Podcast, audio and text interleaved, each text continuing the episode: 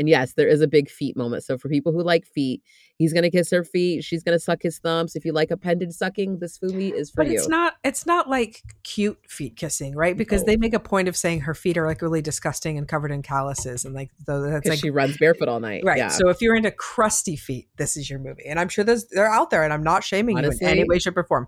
You do it, man. I, I I'm Mhm. on board. Horror Movie Survival Guide is a weekly podcast where I, gorehound Julia Marquesi, delves into my horror movie notebook to corrupt another one of my longtime chums, Terry Gamble, who is hiding in the creepy horror closet. My mission is to learn the gospel of horror movie survival and to incorporate Julia's wealth of wisdom to become a final girl disciple Join us as we take a deep dive into everything from OG horror to newly released films. to preferably classics on VHS. We'll talk about obscure details that no one else notices. spin off into alternate casting universes, crush on some dodgy, foxy fellows, And creepy uncles. And arm ourselves with the knowledge necessary to become the final girl. Hello, hello, hello. We love you, Disco Citizens. Welcome to Horror Movie Survivor Guide. I am here with Terry. and I'm here with Julia. I'm so excited, Julia. I love Korea. Can I just say that? I'm going to put that at the beginning of this show. I love Okay. Korea. Okay. Very excited. Um, uh, we're covering 2009's Thirst. Uh, Yes. Yes. Tell The me ti- more about it. The uh, ti- title of this episode is Thirst After Sinful Pleasure, and the tagline for this movie is Lusting After Simple Pleasures. Interesting. Similar, but Mm. not the same. So, this movie is actually inspired by Therese Raquin by Emile Zola, which I have not read, sadly. This is a screenplay by Xiao Kyung Jeong and Park Chan Wook, who also directed the movie. And this is our first mainstream Korean film to feature full frontal male nudity. Can we just point that out? I believe it. It's very modest culture. So, like, honestly, the amount of boobies in this movie too, I was like, oh, this Yeah. is a big departure. this yeah, is this is a pretty pretty adventurous, saucy, saucy Korean movie, and I'm here for it. Yes. So let us talk about this movie. We open with a man in a hospital bed looking like he's in trouble, talking about giving away delicious cake. We meet our, our main character, our priest, who is Sang Hyun, played by Song Kang Ho.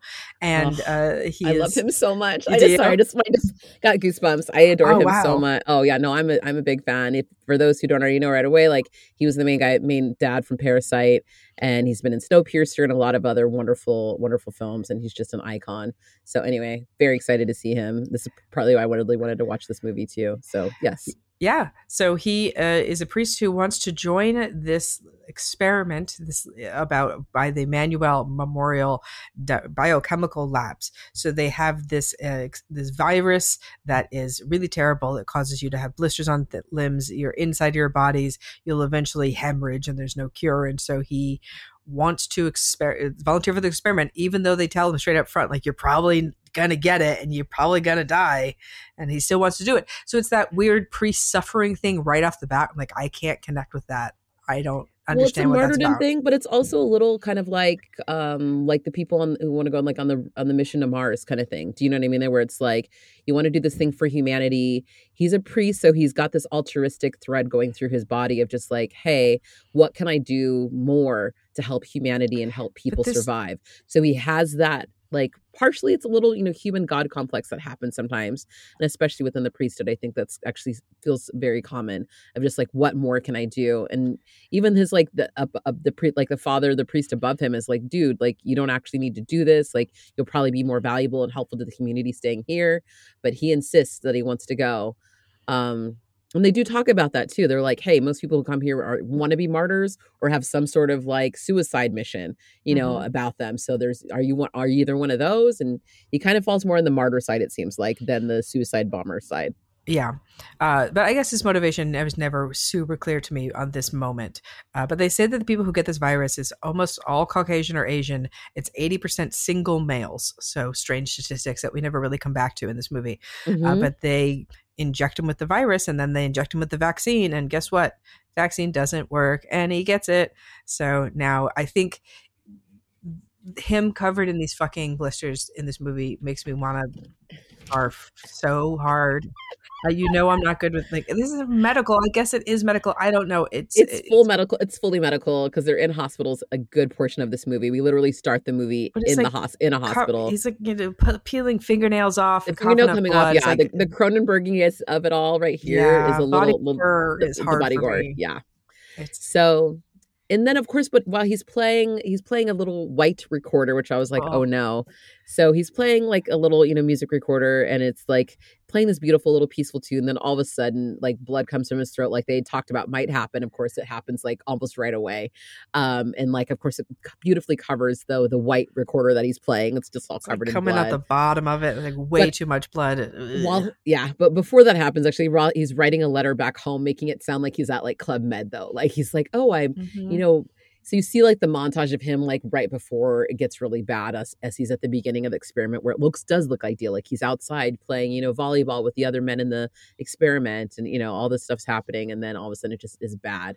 So he's ends up on the um, operating table where they need to give him a transfusion really quickly because he's hemorrhaging so much blood. We were just talking about uh, vampire blood transfusions last week in Near Dark, weren't we? How funny is that? We totally were. That is wild that that mm. happens again. And here we are getting another transfusion, but this is a very different outcome. Yes. Because you're not getting transfused to fight vampirism. You're getting transfused potentially with something that kind of is vampirism. And this is something that we never explore in this film is where this came from, right? That we mm-hmm. assume that there's other vampires out there and this is where the transfusion comes from and possibly somebody within this experiment. But he never I feel like if this happened to me, I would want to trace where it came from. But I guess that's not something that's ever really explored in this film, which is interesting.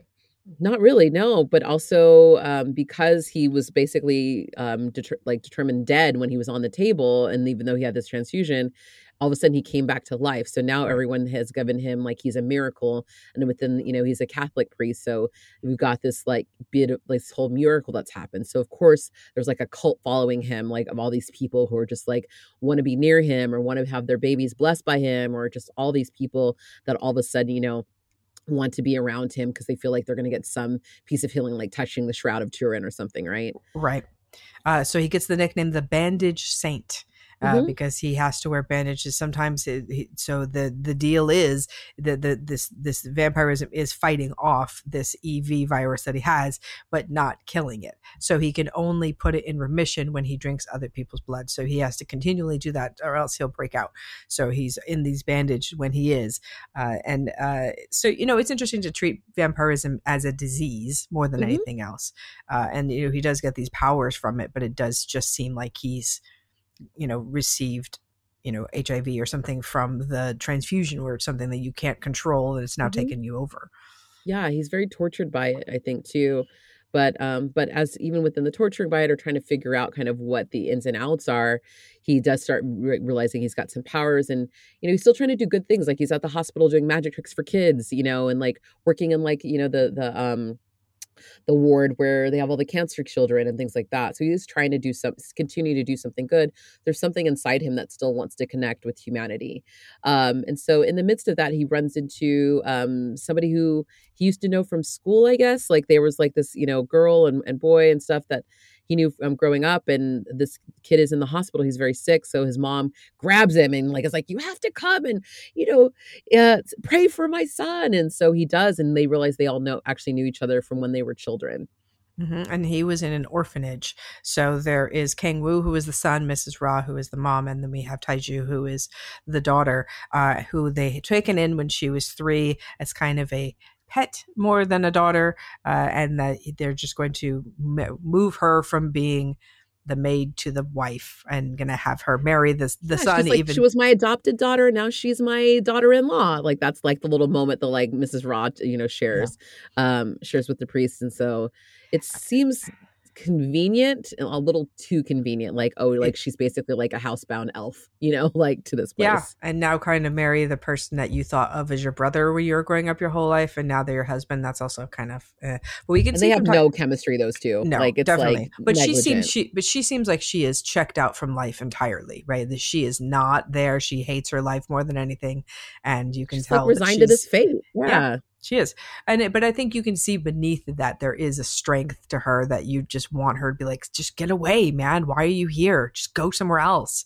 And like you don't have to go. be there anymore. Like Yeah. you're not a child anymore. Like you're a grown up. Like maybe as a child you felt obligated to stay there because there was no one else to take care of you, but you can literally go anywhere. But she works. Um, you know, the Mrs. Ra has a shop, um, a hanbok shop down below. That's like the traditional Korean dress. You know, all the out beautiful outfits. So they she sits in the shop all day with mom, her mother in law, and then at Mhm. night has to go right upstairs and help take care of her ailing husband. He's like chronically ill all the time. It seems like a little like pro- like Munchausen by proxy kind of thing that between Mhm. that mom and son as well. Yeah. So Um, and also they make allusions that he's maybe slightly mentally handicapped as well. We're not really Mhm. sure. Like he's not ever going to be able to take over the shop. Like he's just not uh, uh, up to the task. So they they end up spending a lot of time together though because they have a weekly mahjong night that they're going to all play some mahjong.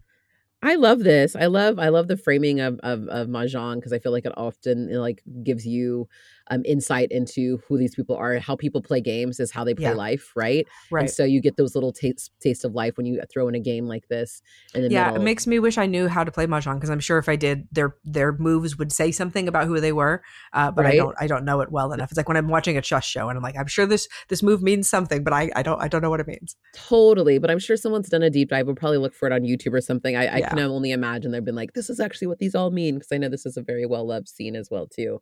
Um, but yeah, so they're they're playing their weekly games. Then we meet like the kind of the rest of the the friends too. So they've also got um best friends to the married couple. Um, you know, that come over as well that are part of this circle. And everyone's still very like surprised by the bandaged priest, like that he's this miracle and kind of want to know more about them and they all seem to revere him like even one of the girls like kisses his hand like right. when they meet him and yeah I'm I'm I'm kind of confused at why he decides to join this group. I know that he feels like he's kind of lost and wandering and doesn't and aimless, but it feels like he was cajoled into going into the sunrooms in the first place, and the mom's a little bit of a tyrant. Like I thought once they you're knew done each with other that, as children. They did, there was like a so that's part of the connection of like I still want to I- connect with people I used to know. I guess, but would you want to hang out with these people? Because I sure wouldn't. And it feels like after like Taiju's cute and all, but I would feel like after this initial thing in the hospital room, I'd be like, okay, done with them. Gonna go live this vampire life, do something else. I would be done with them after meeting one. They're still very drawn to each other and I still think they have old history from childhood. It's like, you know, when you see your like crush from like, I don't know, fifth grade or whatever, you're like, I'd still be curious to know what's going on with your life. And maybe he, I think he's still, like you talked about earlier, he has this God complex too. Right. Of like, how can I? Re- he sees that she needs rescuing in his eyes, right? I, yeah, I, I guess so. I guess for me, these people feel grotesque. They feel like like a Harmony Korine kind of like angry, mean part of Korean culture because they're just like Mrs. Ra's tyrant and she's you know she's she's treated this woman as a dog her entire life. They're not nobody's a nice person in this movie, right? Like and that's fine. I don't think you have to have movies where people are nice, but I guess they're all so complicated and I just dislike pretty much everybody. Oh my god. Okay. Wow, Julia. Uh. Uh. uh okay. I'm telling you how I think they're all feel. bad. I think they're all very human. I think that's all Sure. it is. It's just like But I don't feel like he ever shows us like the good part of humanity. I feel like he only kind of focuses on the negative part of humanity. Well, I think there's something interesting about everyone has their own goals, but it, they don't always line up. And I think that that's really normal and very human. We're like, we could all be like working in the same place and uh, ostensibly going towards the same thing, but we all have different motives for doing it, right? Mhm. So all these people want to hang out. Um, this guy is strangely attracted to her. Like, so probably part of his motivation is like you see him self-flagellating in, you know, in between scenes where he's like worried about like because he's having visions of her and like basically like stops himself from masturbating, right? So like he's fighting his like quote unquote sinful nature. Um, she just wants to be set free, but she doesn't have this the courage or power to do it yet. So Mhm. they all kind of like need each other to push each other towards being better. But do they end up better or do they end up worse? A little bit of both. yeah, yeah. Through the course of this, right? So anyway, they have this they- this dinner, and you know the, the things get a little. We realize that um, our our two main our two main people um have a, have fire, right? So we realize that the priest and the girl. Mm-hmm. are probably are, are checking each other out. So Sang Hyun and Taiju definitely are a little hot for each other, and it's pretty obvious around the table. Uh, yeah, but then we get the scene almost right after this of Taiju, who is uh, has a pair, a small pair of like sewing scissors that she is putting in and out of her husband's mouth as he's sleeping, and it looks as if this isn't the first time she's done this. Uh, and then she also likes to run through the streets barefoot at night because she needs to get out. That I understand. Uh, That's her freedom. Yeah, that I get. Uh, the scissors thing is like, oh no, oh you have you have issues, lady. Like I understand you dislike this man, but that's going hard she wants to take him out. She's yeah. she feels really trapped by Kang and so she feels like he's like tethering her down. Um, and I'm just like, lady, just leave. But I think mm-hmm. she just doesn't have the courage quite yet. Yeah. Um, and she does really play with that.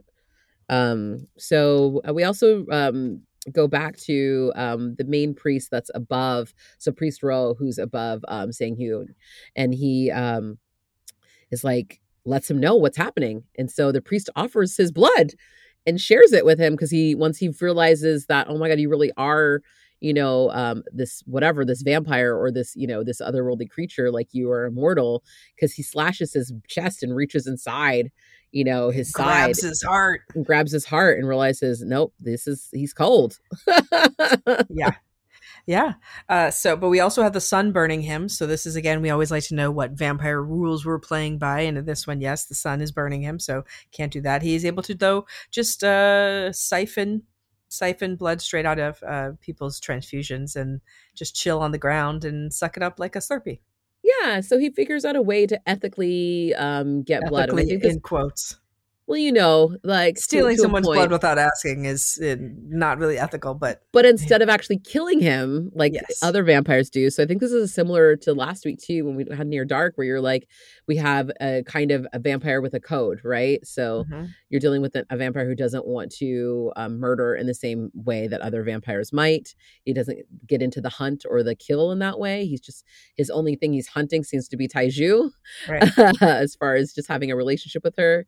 And so he, the guy he's siphoning from though, is in a coma, and he was an old friend of his. It's like a guy who would had thanked him at the beginning of the movie about giving him sweet cakes when he was, you know, needing was hungry at one point or something. So um, he's like, yeah, that guy wouldn't mind if I if I take a little, uh, yeah, just take a little fine. bit while while he's while he's in the coma. But he does uh, jump out the window, out of the hospital window, lands on the car, and is totally fine. So I think that that's his test. Is like, okay, let's see, is this real now? Am I really immortal? Ah, yeah, turns out I am. That's fine. So keeps on keeps on going. So he finds out that you know this blood is repressing this evil, but it's not going to kill it. So it's eventually like it's sustaining him for a while, but it's eventually going to consume him like it would. It's just this kind of putting off of what's going to happen. Yeah. So he's pushing off the inevitable, basically. Um. So immortal but with you know a, an asterisk right? So you got to make sure you maintain this like this blood and all that stuff too.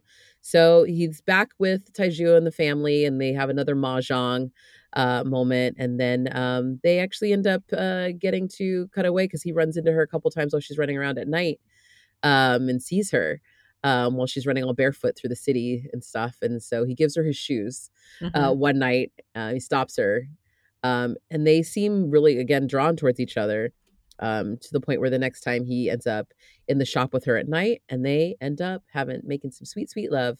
And she's like i've never had sex like this before and he says all the right things any, to him. never kissed anybody before. Although he was we, a priest. Yeah well we do have to point out that there is a moment where he pushes her off and smacks his thighs with a ruler to punish himself right beforehand. And she's like into it and kisses it. And i was like uh-huh. Okay. Mm-hmm. Mm-hmm. Oh yeah, there's definitely a big sadomasochism like through line running through this film for sure as mm-hmm. well, of of just like the denial of like okay, if you're denying yourself, what do you do, um, and how do you handle that? But also, is that kind of hot to like you know chastise mm. yourself for the things you're mm. about to do? Oh, so they, ha- mm, so they have some sweet sweet kisses kisses his wounds, but they get interrupted very mid coitus. Like she's like straddling him. And then, uh, but they're down in the shop downstairs below the apartment that her family's all living in. And so her mother in law, Mrs. Raw, knocks it and they yell um for um and yeah king wu's like hey like come upstairs like i need a hot water bottle she's like ugh of course he needs a hot water bottle right when i'm having hot hot sex yeah so she has to leave but that's okay because this has opened the door for them to continue to do so uh, for quite some time so we get a, a scene in the hospital uh, where she where they asked if there's like there's like feet licking, all sorts of crazy stuff going on. You well, know, they, yeah, they well they find decide to rendezvous because as they even um you know as as they continue to meet up at like weekly mahjong nights and all that stuff too, and they have very euphemistic conversations over the mahjong as well too. I'm just like, oh, like yes, I'm very good at good at what I do, and you know, like trying to talk cover it up. So they decide to meet up at the hospital, and they're using the bed right next to the coma guy. to hook up in me. And yes, there is a big feet moment. So for people who like feet, he's gonna kiss her feet. She's gonna suck his thumbs. If you like appendage sucking, this Fumi is for but you. it's not it's not like cute feet kissing, right? Because No. they make a point of saying her feet are like really disgusting and covered in calluses, and like the, that's like she runs barefoot all night. right. Yeah. So if you're into crusty feet, this is your movie, and I'm sure there's they're out there, and I'm not shaming you in any way, shape, or form. You do it, man. I, I I'm Mhm. on board. Um, so they have this vampire fun montage of them bouncing around. Uh, he's holding her off of a parking garage. Uh, you know, cute vampire fun. yeah and so um so she so they you know keep hooking up and eventually um she keeps asking basically to be turned um and she's like i she's fascinated by him and like you know asks, tells him he's cute doing what he's doing and like you know is very is very into all this stuff. And um in the midst of this too the priest the, uh, the older the priest row um he asks to be turned as well. Like he's also curious because he wants to live forever. He's also blind and he wants to be able to see again. So he's asking for him to turn him so that he can do that. Um but um sang yoon is does not want to turn him. He you know uh basically ends up uh taking his blood anyway though Mm-hmm. hmm Uh, so he ends up deciding that he's not going to be priest anymore. He's going to forget the Vatican, forget the rules. done renounces with his it. vows yep, Yep. he's done So he's going to, in the most awkward move of all time, move in with the family so that they, him and Taiju can secretly bonk in the basement uh, while they are upstairs, unawares of what is happening. He had one taste and he is addicted and he was like i shall leave everything for sex so Mm-hmm. um even though he's you know a vampire could probably do some other stuff too but he leaves the church and he does this and I've always thought um, that vampire sex would be better, though, right? it seems like it right That's- that would always been my thought process. yeah You have like human sex, or you have vampire sex, and obviously vampire sex is Superior. superior. Yeah. Oh, for sure. I Okay. mean, like the amount of times I've watched Twilight and then wreck that bed, you know, like it's Mhm. like Mm-hmm. it's got it's got to be done. So, um anyway, the um priest was like he realizes he's running low on blood because he's been, you know, getting blood from the hospital um because he's a doctor priest. Which I don't understand, but anyway, that's part of this thing too. Um, and so he um yeah, he's running low. And so she stabs herself. Taiju stabs herself, you know, and and and and tries to um, you know, call him forth basically. And he does. He rushes to save her um because he smells the blood in the house from the like from the basement all the way up to the top Mhm. of the house where she's at. Um and he needs blood. So um they decide that he thinks that what's happened is that um her husband like beat her somehow, even though he's like the weakest Right. Sickliest little man um uh, king wu is and so they decide to take him fishing and so they go out on a fishing boat Night fishing. Uh, not suspicious at all. Uh, I think this is probably my favorite part of the movie is when they're in the boat and Ta- Taiju says, "Do you plan on taking all night? The police and hospital questioning will take hours." And I was like, "That's so fucking amazing to just say it right to his face." And he's like, "What?" Like, "Yeah, but she's right, you know." And like, she's like, "Let's get on with it, man. Let's go." she's a motivated motivated little one right and so um they are out there on that water and um sang uh kills um, or pushes over Kang Wu out into the water, and um, we know I believe Kang Wu can't swim, so that's part. He throws him under there, and he gets a rock and like tries to leave him down there. Um, but they're going to be haunted by this by this wet, dripping, dripping, dripping man for the rest of the movie. yes, they are. And uh, Taiju also gets a fishing hook through her ear during that sequence. So he drinks her blood, um, but then seems to blister like right after he drinks her blood this time. So I'm like, is it getting faster? I thought that would have put it off for a while. I'm not really sure. But he also he also says that vampires are not immortal. So you go, okay, not immortal. We know this. This is good to know. Uh, so he gives his goes to the priest and uh, wants to give up his vampirism in, in exchange for absolution uh, Mhm. but then ends up uh, coughing up blood and bleeding out of his eyes and stabbing the priest in the heart with a straightened out corkscrew in order to drink. Yeah, it, it turns pretty quick right there. Mhm. so he really he really has changed as, as much as you want to try to fight your nature um in this state, I don't think he can.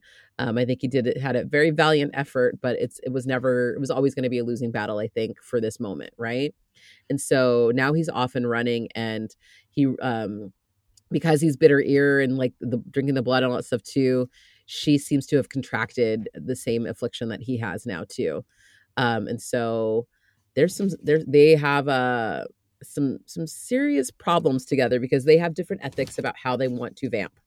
Yes. She is excited about her new powers and wants to feed and kill and hunt and remember she loves to run. She likes to get out there and run and jump and, and do all this stuff. And For- he wants to ra- he'd rather help people. He's like I'd rather find people who are lonely that are suicidal and kind of help them out. So he's trying to ethically kill people that want to already be dead versus people Right. who do not want to be dead. But of, of course, the idea of ethically killing anyone is ridiculous because it's you're killing one way or another. And honestly, I feel like if you would start the movie here, I would Mhm. like this movie way better. If you have this weird power dynamic of this girl who's super into it and she's trying to lure him in, and no, no, you can't do this. Like that was really interesting to her. Vampire self is rad. I'm like, yes, I like her, even though she's obviously psychotic. But it's like, but when you're a vampire, then who cares, right? Like you're killing people anyway. Who cares how you do it? Well, I like the turn. I think it's interesting. I feel like it's like that thing that that saying or whatever that like money just amplifies who you already are. Right. Do you know what I mean? So it's like who they already were as humans. I think it's amplified once they have this affliction or this vampirism, right? So mm-hmm. it's like she was already pretty ruthless. She just didn't have the balls to like handle it. But now she's still ruthless and even more ruthless, but also has the power to back it up.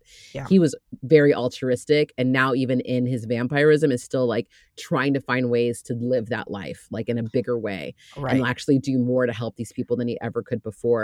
I think there is an ethical way for you. I think euthanasia is super ethical, but I've obviously, as a vampire, he's probably not getting the same sign off on it like you probably Yeah. need to. I'm okay with it, but that's a whole nother conversation. yes. So he still has a moral compass, but he always, either way, she's like, if you save me right now, if you try to kill me as your vampire, you're going to regret it no matter what you do, which is true. So I think therein is the whole conundrum of the movie is like, you're going to regret no matter what your choices are from now on.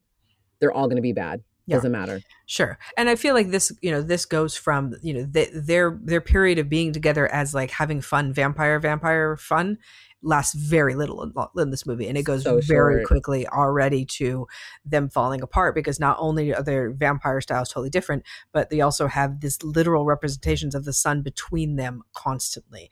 Where they're having sex and he's in the middle and they're laying down and they're he's in the middle. And so there's that's never going to be at this bridge they're going to divide. And they and they start to get nasty was like, oh, it was your idea. No, it was your idea. And like you wanted me to No, it's your it. fault. No, it's your fault. No, it is. It's very guest on time for y'all in the middle.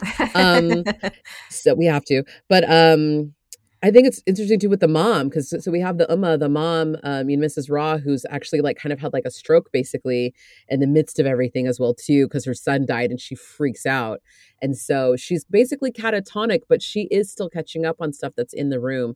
So she's witnessing all of this. They've kept her alive for some reason. I don't know why they didn't just kill her and drain her. I, I don't know how or why, but I think I they because because Sang Yoon felt guilty, maybe too, and then Taiju just kind of likes to torture her. I think still too. It's just weird dynamic as well.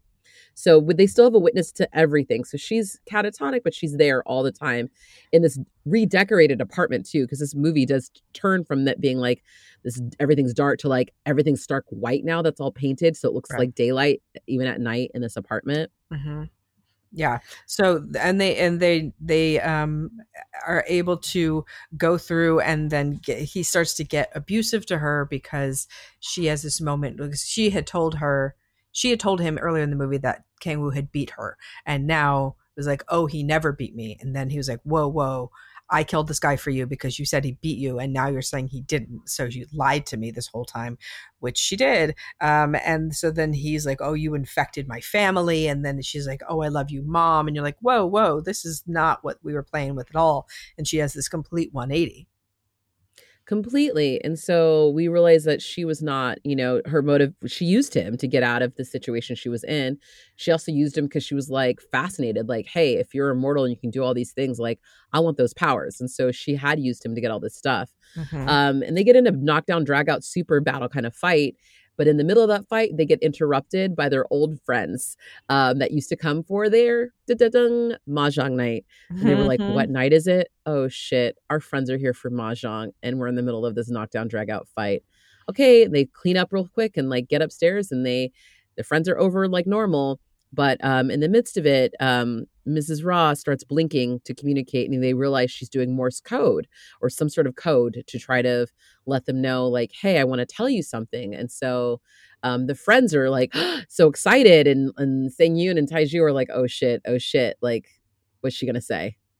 Yeah. So they had she had accidentally when um Taiju was making dinner for her one night, like her juice or whatever she's making her, she'd accidentally got a drop of vampire blood in there with it. So we assume that this gives her the like ability to come back just a little bit. So she ends up doing Mil- Morse code and letting them know that they killed her son and she knows it and like with only eye movements in her finger. Pretty good, Ma. Pretty good. It's like It's- it's, that's impressive. but cool. now but now that they know, now you gotta die. Um, so they go through this battle where they're going to kill all of their friends.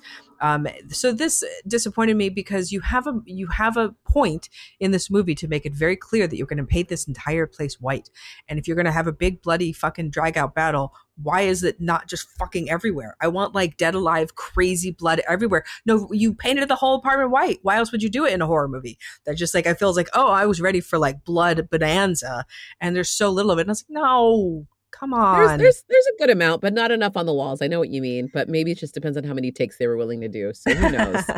um, but I'm sure they had a good white paint budget. They probably could have done a little more and, and done a few more takes. But um, but they you know talk about what they need to do. So they have again, they still have that fight and that battle of how they want to kill their friends and stuff too. It's like no no no, you have to cut off the feet if you want more blood. She's like, why am I getting any more blood out of them? He's like, well, because he's a doctor. He's like, their heart stops, so they're not pumping any more blood towards the top.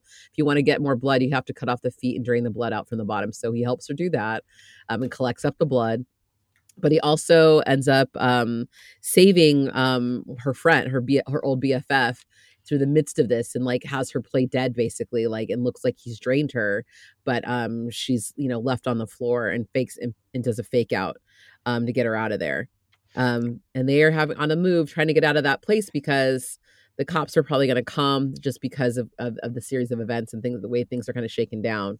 I did like I noticed in this scene that the marks that that she so she gets him in the neck with the scissors and then drinks her blood from there and it looks exactly like vampire bite the 2 like Mhm. scissor marks and I was like oh clever good um so uh, scene here very at the, at the very end kind of a throwaway scene but what the fuck uh he wanders into the camp of his followers who have been there camping out to be near him and they catch him raping a girl and I was like was He he, Like Is he making it. so that they they're like oh they stop following him because he turned out to be a creep right is that Yeah. what he's trying to do Yep, he's trying to turn them so that they can they can leave and not be camping out there anymore, and like because he knows he's not a saint. Do you know what I mean? Though, like, and he wants to like free his followers. I think that's probably the most honorable scene he has in the movie. Quite honestly, is like oh he went into this thing to go be like, not sounds looks awful, but he's not really raping her. I think he's just setting that up so it looks like he does, so he can get them to stop. Because how else? Like they were, they would go on. They would probably have stories and they would make books and movie. You know what I mean? They would probably Yeah. continue on vilifying this man, even though he's awful. You know? So so- uh so Mhm. his plan is to pack up taiju and ma in the car drive them out to the beach and wait for that sun to rise and she is not into it and tries very hard to get away in any way shape or form or just get inside the trunk or under the car She or- made the mistake of falling asleep in the car and uh, you know, and they wake up and she's like, Where the fuck are we? And it's like literally she gets out for miles around. It looks like there is not a tree, there's not a place to hide, there's no place to, you know, hold up into. Yeah. uh and then they She get tries to hide in the trunk. Yeah, she tries to hide in the trunk. And so finally she re- resigns herself. eh, But before that, Sang Hyun gives mom um, a phone. And uh, like as she's sitting in the back of the car, and so she can, if she you, right by her one little finger that works, and uh, she gets to watch them burn to a crisp as they sit on the hood of the car in the front. and she looks so happy to watch them burn They're on that bonnet. Yep, her Yeah. eyes light up. she's so happy uh, and a fin all right, let's do some gore factor. One, not enough blood to fill a Dixie cup. Two is a puddle of blood. Three is enough blood to gross out an average viewer. Four is a bathtub of blood. And five is run for the barf bag. We give this one a five. There's a lot of blood, coughing up blood, sucking blood, draining blood. But Pussy not, blood. not enough, but not enough blood on the walls, says Julia Marquesi. Not enough. Ah, never enough, Julia. There's never enough. Um, yeah, I agree. There there could have been more blood on those walls at the at the end for sure. Um, how about some movie ratings, Julia? Um, Chainsaws, one if you're desperate. Two barely qualifies as a horror film. Three, seen worse, seen better. Four, not too shabby. And five, fantasticorical. I love this movie. I give it a five. I know we're probably on the opposite end of the spectrum, it sounds like, just based on conversation today. But I um I like this uh battle of like, I don't know, human nature versus like real human nature versus like maybe vampire nature. Um, naughty by nature, not because I hate you. Situation. Uh huh. Um, so I didn't realize until I started watching this movie for this that I had seen this movie before at uh, when I used to work at the New Beverly, and I didn't like it then, and I don't like it now. I don't like it. I'm sorry. It's it's like I I, I referenced it and like compared it to Harmony Korine earlier, and to me it feels the same way. It's like this nastiness of humanity that doesn't have any redeeming qualities. Like none of these uh, characters really have any. You usually love it when everything's terrible at the I end. and do. everyone's awful and everyone dies, and that's kind of what happens here.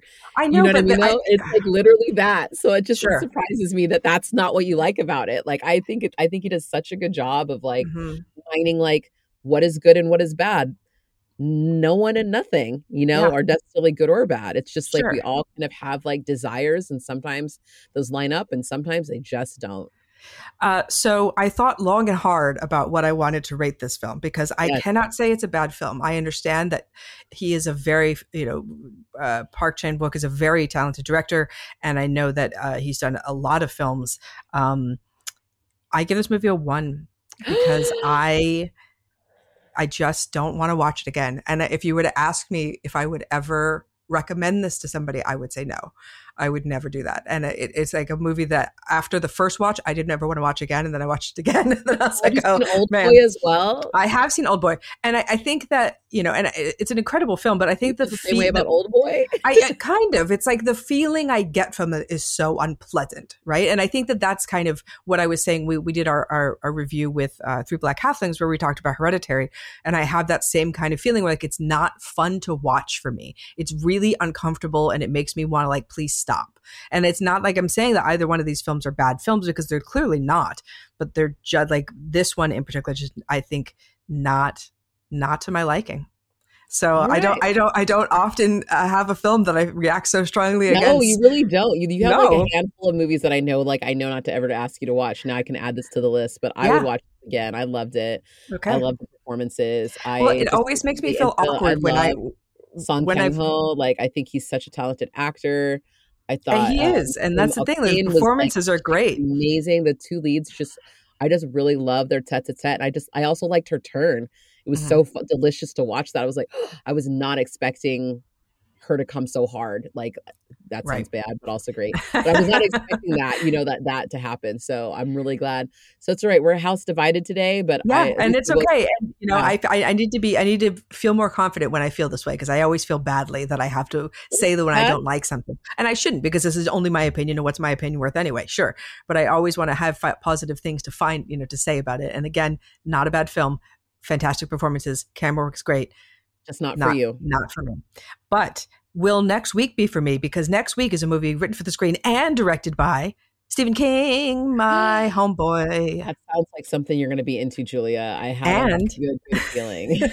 and uh, it's a Stephen King film, the only one he ever directed, and one I have not seen. So you what haven't seen Maximum Overdrive? I have not. What the actual hell? I can't. I know. This is this is amazing. All right, cool. So we've had a bunch of movies recently that you have not seen or haven't seen for a long time. So Uh, I'm yeah. super excited. So let's get into Maximum Overdrive next week. In the meantime, guys, if you are you a house divided like us, do you really really love this movie or really really hate this movie? Uh, let us know about the thirst. What you think? You can let us know on the Facebook, Twitter, Instagram, um, or you can uh, reach out to us on our Patreon for all of our Patreons on. You can definitely message us there too. Um, you can also also um, find some merch if you want to sport some beautiful horror movie survival guide merch. Um, go to our Teespring store. The hoodies are very cozy. I'm just gonna let you know that. I even know we're like in middle of summer. Winter is coming, y'all. Get the hoodie now. Okay. um, have a great week, and we'll see you next week for some maximum overdrive. Stephen King, Stephen King. Stephen, Stephen, Stephen King. I'll hail the king. Bye. Thank you for listening. Horror Movie Survival Guide is independently produced by Terry Gamble, Julia Marquesi, and Sierra Ryan. Hey, that's me. If you would like to support the show, find us on patreon.com slash horror movie survival guide.